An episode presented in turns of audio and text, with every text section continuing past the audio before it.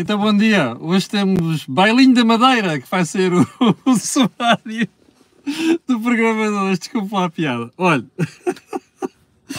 a cor do dinheiro do dia 25 de janeiro do ano da graça 2024. Desculpa lá, ainda não estou completamente recuperado da tosse. E, um, como já percebeu, estou a fazer outra vez o programa no carro, porque estou a caminho do Porto, a trabalhar no Porto. Amanhã vou estar a Monção, ok? E uh, depois amanhã explico porquê. E um, antes de começarmos o programa de hoje, quero fazer o disclosure habitual. E o disclosure habitual é, primeiro, o canal Acordo de Dinheiro tem uma parceria com o Prozis e isso dá-lhe um desconto de 10%. Pode ser superior. Perdão, já explico porquê. Se você for ao site fazer compras e antes da saída escrever um, Camilo, ali onde diz cupom promocional. Mas depois ainda tem aqueles uh, cupõezinhos que a Marta Cabral simpaticamente me manda e eu divulgo nas stories do Instagram. E depois também lembrar que este canal tem uma parceria com a Belt, a Belt Cinto, Belt de Cinto, uh, corretagem de seguros online. E como você sabe, eu costumo dizer, os seguros são o meu cinto de segurança. E aproveito dizer também a propósito desse, desse ponto que o canal do do Dinheiro está segurado do ponto de vista de seguro de vida um, através da Bel. Bom, agora, antes de irmos também ao programa, deixe-me lá aqui um bocado de água, senão me passo a vida a tossir. Uh, bom, e dizia eu, without further ado, vamos lá então ao programa de hoje. Aproveito para dizer que o sumário do programa de hoje vai ser mesmo o bailinho da madeira que você ouvia há bocadinho. Mas, antes de irmos a isso, e irmos também ao período de ordem do dia, quero uh, recordar um, ehm, que hoje é dia de Corporate Business, ok? O Corporate Business é um programa aqui do canal Acordeiro que é mensal. Um dia vamos uh, tratar, trazer isto para uma, uma periodicidade mais, uh, mais curta. Mas é um programa mensal onde nós levamos a si a melhor informação financeira e fiscal. Não sou eu que faço aquilo, é o GP de Farinha e é também a Isabel Cipriano, a Presidente da Apotec, o GP de Farinha da Betocnet, e às 12 horas vamos estar a falar de um assunto muito importante para empresas e também para particulares. Qual é esse assunto? Um, você sabe que o Manual das Obrigações Fiscais da Autoridade Tributária tem 36 páginas? Ouviu bem? 36 páginas o que é que já entendeu ou já deu para perceber desta história? Vamos falar da burocracia fiscal. Exatamente isto. É coisas que não fazem sentido. Até por causa da.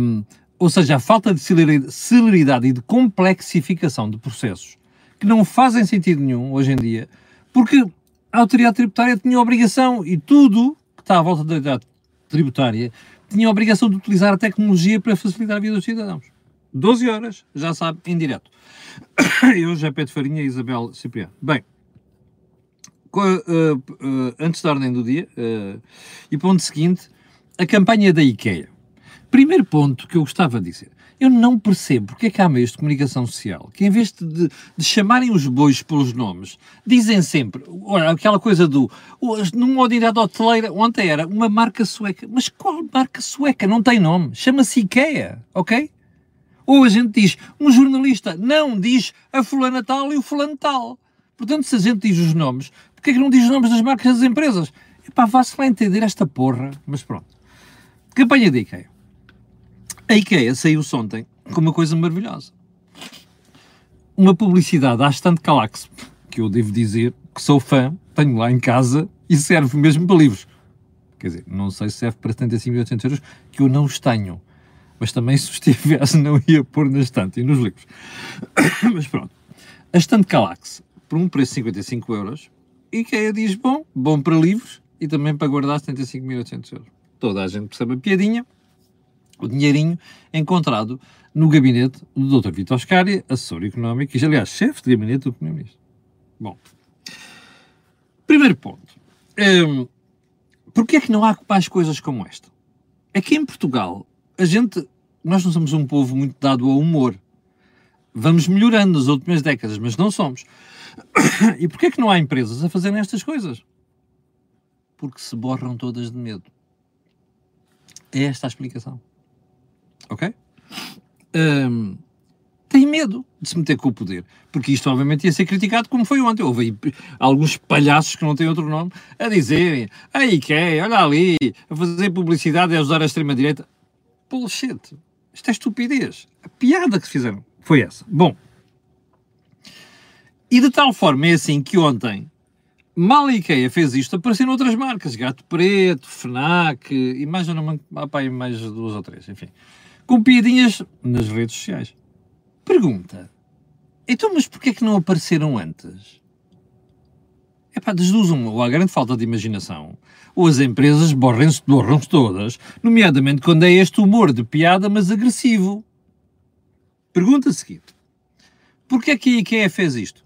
Because they can. Porque podem fazer. E sabe porque é que podem fazer? Porque se estão a marimbar para o poder. Porque não precisam do poder. Ponto! Isto é o grande exemplo que esta carneirada em Portugal, sobretudo nas associações empresariais, com exceções, e nas empresas com exceções, fazem. Veja como é que as associações empresariais se assustam todas quando têm que se meter com o governo? O IKEA não precisa do governo para nada e, portanto, pode dar os pontapés, as pantofadas que quiser, como fez ontem. Bom, reflexão seguinte: como percebeu? As marcas que foram a correr tentar fazer brincadeira com, como a IKEA fez, fizeram por causa da reação nas redes sociais. E isto mostra outra coisa a importância crescente das redes sociais.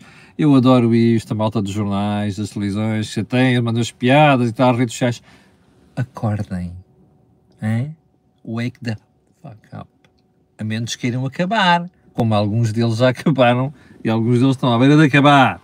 Bom, reflexão final sobre esta matéria. Vitor Oscar nunca pensou que a sua vida seria acelerada e o seu nome tão conhecido em Portugal como depois destas proezas todas. Enfim. Vamos então aos assuntos mais importantes de hoje. E que é o bailinho da Madeira. Não é? Olha, se eu lhe mostrar os jornais de hoje, toda a malta hoje traz isto nas manchetes. Público, Diário Notícias, Jornal Notícias, Correio da Manhã, tudo traz isto nas suas manchetes. O que é que aconteceu? A Polícia Judiciária meteu 200 pessoas nos, nos, nos, nos avião, num avião, acho da Força Aérea e levou para a Madeira para fazer investigações e outras investigações feitas no continente. E o que é que está em causa? Enfim, eu nunca gosto de comentar o conteúdo das operações, porque, primeiro, não, não sei, alguns casos não quero saber, a não ser quando a Justiça divulgar. Em terceiro lugar, porque a gente depois comete injustiças, não sei quantos, mas é incontornável falar disto. E já vai perceber o que é que eu vou falar disto. Estão em causa três processos que nós percebemos. Um da venda da Quinta da Rosa. Eu nunca pensei que a Quinta da Rosa, eu conheço a Madeira muito bem, mas mesmo muito bem, vou lá há mais de 30 anos. Um, nunca pensei que a Quinta da Rosa, ou Quinta do Arco, como ela é conhecida agora, tinha sido, era do, do Miguel Albuquerque. Não conheço Miguel Albuquerque pessoalmente, ok? Fica, fica esclarecido aqui. Segundo ponto, eu conheço Pedro Calá. Conheci-o de algumas vezes que fui à Madeira, estive ali a fazer eventos e, e, e, e interagi com ele.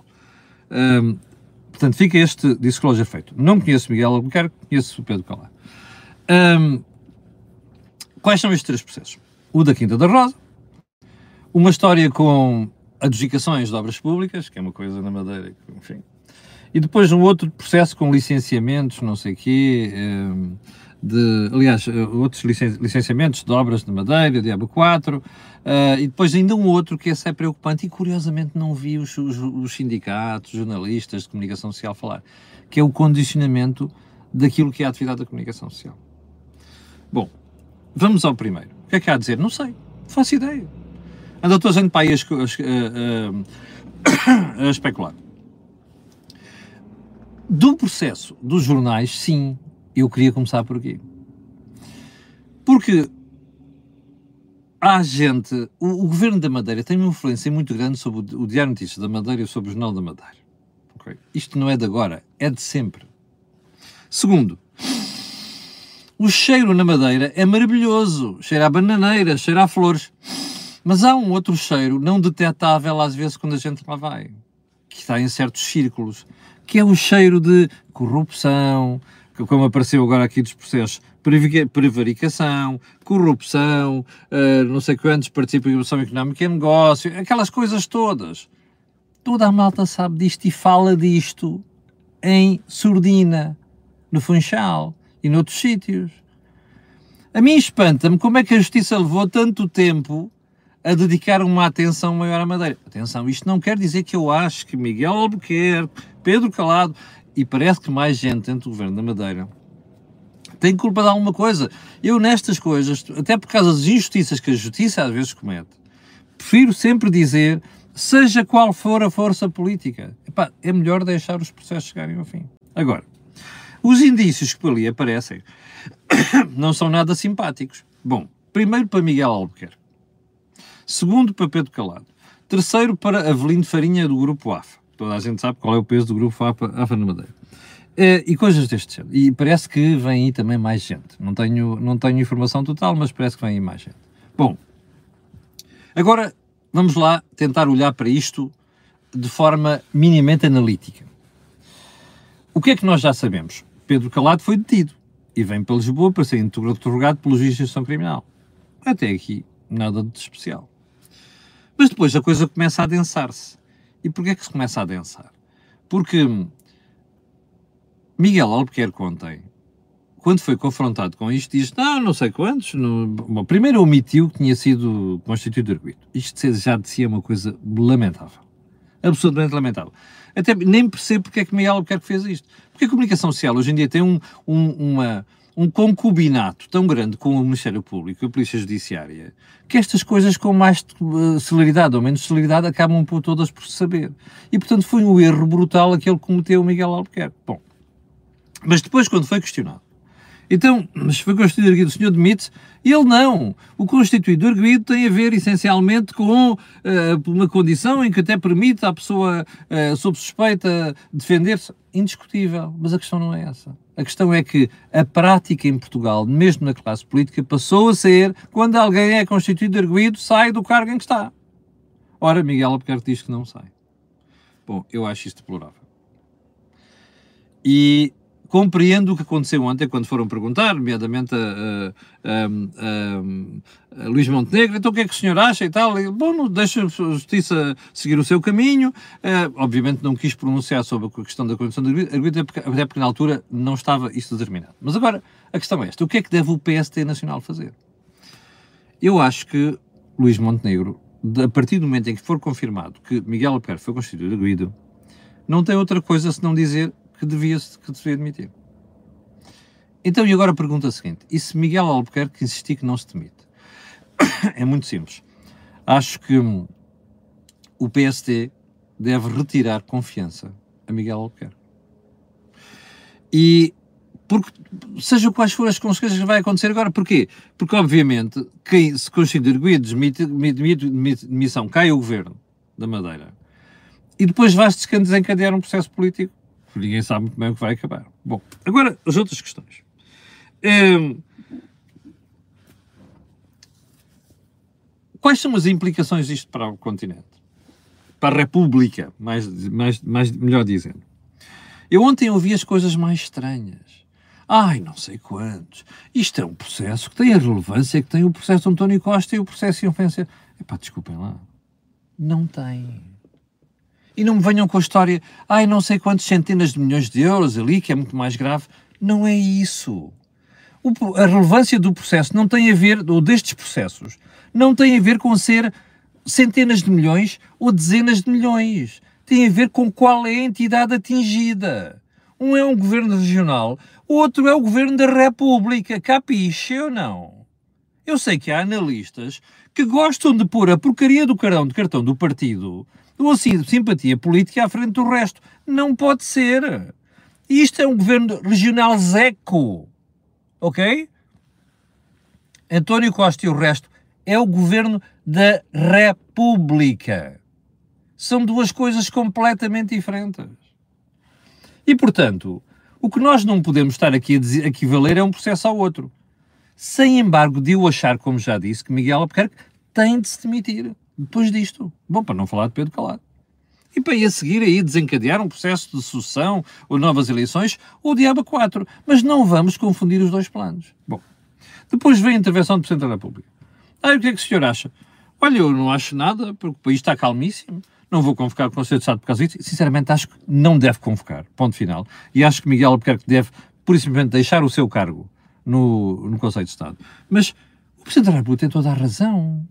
Eu que sou um crítico violento dele, desculpem lá nesta matéria, mas que, desculpem, um, um processo, o processo na Madeira afetam a estabilidade da República. Isto aqui é o quê? É a República das Bananas? Não. Depois, a seguir, vejo uns figurões na televisão ontem à noite é para criticarem o presidente, a emperdigarem-se não sei quê e a dizer que não, que isto é. Pelo amor de Deus.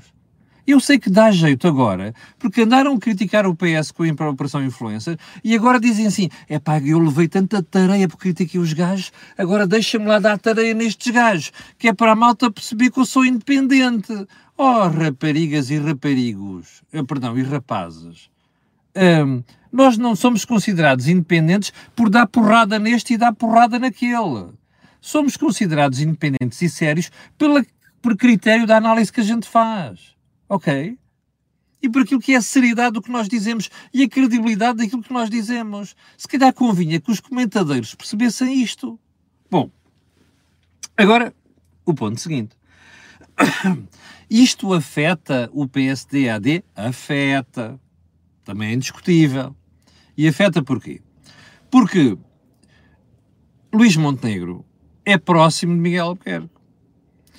E existe ali uma proximidade política. Não estou a dizer que seja próximo nem nada de negócios, nada disso. Não, proximidade política. E recordem-se aquilo que foi a ida do PSD à Madeira quando foi das eleições. E, portanto, obviamente, isto salpica o PSD.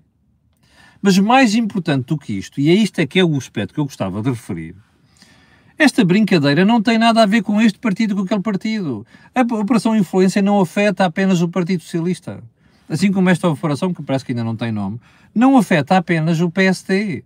Isto afeta a imagem da classe política. Isto afeta a República. Isto é que me preocupa mais. Porque a sensação com que nós começamos a ficar cidadãos é é pá, porra, não há ninguém sério aqui assim à volta. Deixa-me lá ver, está ali um buraquinho, deixa-me ver se está lá alguma coisa dentro. Isto é que é o problema. É a imagem que isto começa a passar da República e o, a, a, mensagem que vai passar para os cidadãos que é, é pá, eu já não sei em quem é de confiar. Bom, mas há uma coisa que nós sabemos. A pior coisa que pode acontecer aqui, como nós vimos ontem, logo a demagogia política, é começarmos a achar nós é que somos os bons, outros gajos são os maus. Não! Há podridão em qualquer partido e vai continuar a haver. E não me venham com a história, ai, não sei quantos chega isto e os outros partidos naquilo. Não, não, que eles são partidos que não estão no poder. No dia em que estiverem no poder também vão ter os seus casos. Este é que é o ponto. E portanto não vale a pena andarmos aqui armados em é pá, uns gajos são bons, outros gajos são maus, porque isto é a natureza humana. O que nós temos de criar é uma cultura democrática, dizer assim, temos de fiscalizar a classe política e temos de obrigar estes senhores a tomar decisões quando aparecerem situações como apareceram de ontem. As de ontem. E mais, temos que educar a próxima geração de políticos para poderem, quando chegar ao poder, não fazer aquela porcaria que nós estamos a ver hoje em dia e que envolve uma gente muito grada da República, não é? Esse é que é o ponto e as lições que a gente tem que tirar são estas. Bom, um, já disse aqui, e volto a dizer, Luís Montenegro tem de retirar a confiança política a partir de hoje, a Miguel Albuquerque e a Pedro Calado, sou pena de começar a, a malta começar a pensar, olha, afinal este tipo também dizia que, não, que arguídos não podiam continuar por funções, agora neste caso abre uma exceção. Bem, um, ponto seguinte, o azar da AD. De facto, o azar da AD, aliás, o azar da AD é de Pedro Nunes, uh, de Luís Montenegro. Porque Luís Montenegro, já vai ver porque estou a falar de Pedro Nunes Santos, é a entrevista que ele deu à CNN ontem, um, um, o, o, problema aqui qual é que é? É que a AD, é, caramba, isto, olha, mau começo no Porto, depois no fim de semana corre bem, agora aparece esta, ontem, azar dos azares, o, o AD apresentava o seu programa económico, eu vou-lhe confessar, eu nem vi. De, a estudar estas matérias que estou aqui a falar hoje, nem sequer lhe consegui olhar para o, para o programa económico do, do, da AD, de que falarei amanhã, ok? Está prometido para amanhã. Uh, mas de facto é um azar do graças. É? Porque ontem, quando ia lançar isto, pumba, cai o caso da Madeira e assim. Bem, vamos deixar isto de lado para ir para a entrevista a Pedro Nuno Santos ontem na CNN de Portugal, conduzida pelo, pelo hum, Anselmo. Muito bem conduzida a entrevista, aliás. Um, e Pedro Nuno Santos esteve muito bem umas coisas, muito mal noutras. Olha, quer governar sozinho em coligação? Ah, não, nós temos um projeto autónomo. Bem, se não houver, importante, muito importante na entrevista de Pedro Nuno Santos, se houver, não houver maioria de, de, à esquerda, mas você ganhar as eleições, uh, o que é que faz? Andou ali às voltas. Ah, mas espera aí, mas o PST ganhar as eleições e não quiser governar com o Chega, vocês apoiam o PST? Não, não, não pode ser, porque sabe, já, já viu o que é que é, não podemos estar a, a apresentar, uh, não podemos estar aqui a apoiar programas conjuntos de governos, porque depois aparecem os extremos, tanto à esquerda como à direita, e isso é mau para a democracia. Pá, espera aí. Uh, mas ninguém disse que o PS devia apoiar o programa do PST. Estava a dizer é, quando for assim, abster-se. Porquê? Porque senão, se o Pedro Santos está tão preocupado com o Chega, vai colocar o quê? Vai colocar a direita nos braços do Chega? Bom, andou muito mal nesta matéria, respondeu, não, não, não teve critério, literalmente não teve critério. Um, e, então ia conduzir o entrevistador. Então isso chega a apoiar, a, a, a, lançar uma, moção de censura. Vocês vão apoiar? Bom, Pedro Nuno Santos andou ali às voltas.